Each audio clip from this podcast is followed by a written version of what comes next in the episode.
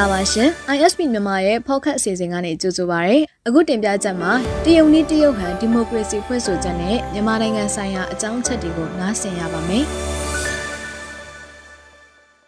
ဖြစ်ရဲ့အချက်လက်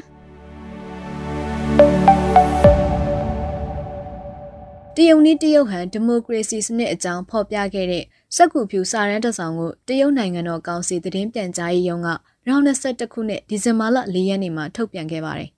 အမေရိကန်ကဥဆောင်ပြုလုပ်မဲ့ဒီမိုကရေစီထိပ်သီးညီလာခံမစခင်9ရက်အလိုမှာအဲ့ဒီလိုထုတ်ပြန်ခဲ့တာပါ။ဒီစာရန်ဟာဒီမိုကရေစီစနစ်ပေါ်အနောက်နိုင်ငံတွေကလဝကြီးအုပ်လွှမ်းမိုးချဲ့တဲ့အတိတ်ပဲဖွင့်ဆိုမှုကိုတွန်းလှန်လိုက်ခြင်းဖြစ်တယ်လို့တရုတ်အစိုးရအားပေါ် Global Times သတင်းစာကရေးခဲ့ပါတယ်။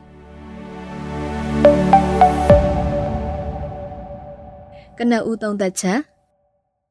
တရုတ်နိုင်ငံအနေနဲ့နိုင်ငံရေးစီးပွားရေးအင်အားတောင့်တင်းလာတဲ့အချိန်မှာ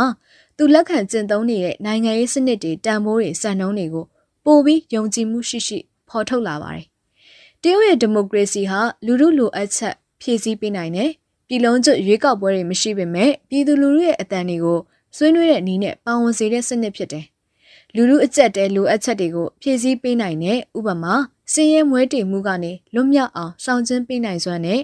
COVID-19 ကပ်ရောဂါထိန်းချုပ်ရေးမှာအစွမ်းပြနိုင်တဲ့စနစ်ဖြစ်လို့အနောက်နိုင်ငံတွေအထူးသဖြင့်အမေရိကန်ရဲ့စနစ်ထက်တာလွန်အလုပ်ဖြစ်တယ်လို့တရုတ်ကဆိုပါတယ်။ဒါက2018ခုနှစ်တုန်းကတရုတ်သမ္မတရှီကျင်းဖျင်ကိုယ်တိုင်ပြောခဲ့တဲ့ကမ္ဘာလုံးဆိုင်ရာအုပ်ချုပ်မှုစနစ်ပြုပြင်ပြောင်းလဲရေးကို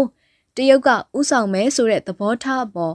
ခြေရထက်ပြောဆိုတာပါပဲ။တနည်းအားဖြင့်ပညာရှင်တချို့အကြားမှာပါရေပန်းစတဲ့အမေရိကန်နဲ့အနောက်ဒီမိုကရေစီဩဇာကျနေပြီးအနာဂတ်ဟာ အာရှမှာတရုတ်မော်ဒယ်သာအသာရမှာဆိုတဲ့ဟောကိန်းတွေကိုတန်ရောင်လိုက်နေတယ်လို့ပါပဲ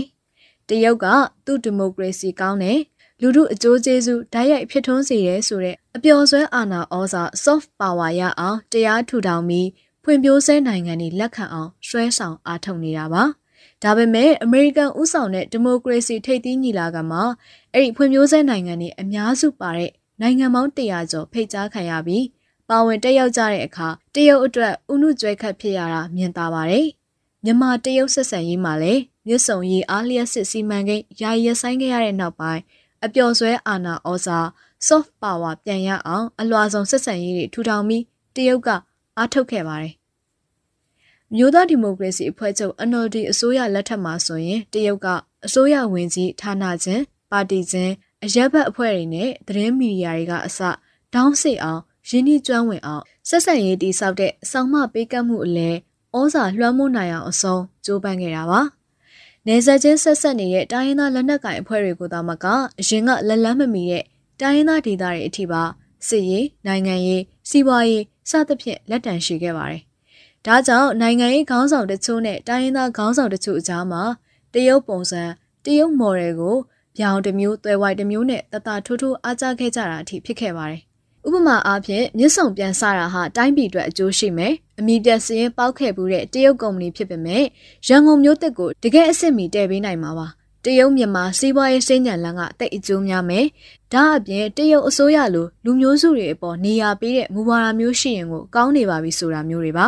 ဒါပေမဲ့အဲ့ဒီလိုအားတက်တရောဖြစ်မှုအားကျမှုတွေဟာနှွေဦးတော်လန်ရင်းနဲ့အတူနေလာနှင်းပြောက်ဆိုသလိုဖြစ်သွားတာကိုသတိချက်ကြရမှာပါတရုတ်ဟာနိုင်ငံတကာအထူးသဖြင့် လုံခြုံရေးကောင်စီမှာစစ်ကောင်စီကိုအကာအကွယ်ပေးနေတယ်ဆိုတဲ့သဘောထားမျိုးနဲ့တရုတ်စန့်ကျင်ရေးခန်းစားချက်တွေပြန်အားကောင်းလာတာမြင်သာပါတယ်။တရုတ်အတွက်တော့ပြီးခဲ့တဲ့9နှစ်တာကာလအတွင်းအလွှာဆုံးစစ်ဆန်ရေးမျိုးစုံနဲ့အားထုတ်ခဲ့တာတွေခဲလေသမျှတဲရည်ကြရလို့ခံပြင်းနေနိုင်ပါတယ်။2021ခုနှစ်နိုင်ငံရေးမျိုးဆက်သစ်တွေရဲ့တော်လှန်ရေးအရှိန်တညီညီဒီရီမြင့်နေတဲ့မြန်မာမှာတရုတ်မော်ဒယ်ဟာမျက်နှာမပွင့်တော့ဘူးဆိုတာသိကြပါဗျ။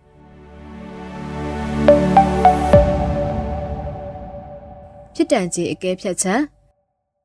မြမနွေဦးတော်လှန်ရေးကိုဟောင်ကောင်ထိုင်ဝမ်စတဲ့နိုင်ငံတွေရဲ့ MICT Alliance လှုပ်ရှားမှုတွေနဲ့ချိတ်ဆက်လာမှာအနောက်နိုင်ငံတွေကမြမအရေးကိုတုံးပြီးသူ့ကိုဗီလန်အဖြစ်ပုံဖော်မဲ့အပေါ်တရုတ်ကလိုလားပုံမရပါဘူးဖြစ်နိုင်ရင်စစ်အာဏာမသိမ်းခင်ကနိုင်ငံရေးအခင်းအကျင်းမျိုးကိုစိစက်ညှိနှိုင်းရေးကတဆင့်အထူးသဖြင့်အာဆီယံလိုဒေသတွင်းအဖွဲ့တွေရဲ့အကူအညီနဲ့ပြန်သွားစီလိုတဲ့သဘောထားမျိုးတရုတ်မှရှိပေမဲ့ ဒီလိုဖြစ်ဖို့မလွယ်ပါဘူးတခါစစ်ကောင်စီပဲအားတာမယ်တည်ငြိမ်မှုကိုအာမခံနိုင်မယ်လို့သူတို့ကမြင်ရင်တော့စစ်ကောင်စီဘက်ကိုပဲရက်မဲ့သဘောရှိပါတယ်။မြန်မာနည်းမြန်မာဟန်ဒီမိုကရေစီတို့စီကံပြေဝသောဒီမိုကရေစီတို့ကိုအမြင့်လန်ဖြိုဖျက်ခြင်းနဲ့မြန်မာနိုင်ငံရေးလေထုမှာတရုတ်နည်းတရုတ်ဟန်ဒီမိုကရေစီဆိုတဲ့တရုတ်ရဲ့အပျော်ဆွဲအာဏာဩဇာ soft power ဟာထိရောက်ဖွယ်မမြင်ပါဘူး။ ဒါပေမဲ့ຫນွေဥတော်လိုင်းလှုပ်ရှားသူတွေအနေနဲ့တရုတ်ရဲ့ဒီမိုကရေစီစနစ်ကိုလက်ခံသည်ဖြစ်စေလက်မခံသည်ဖြစ်စေ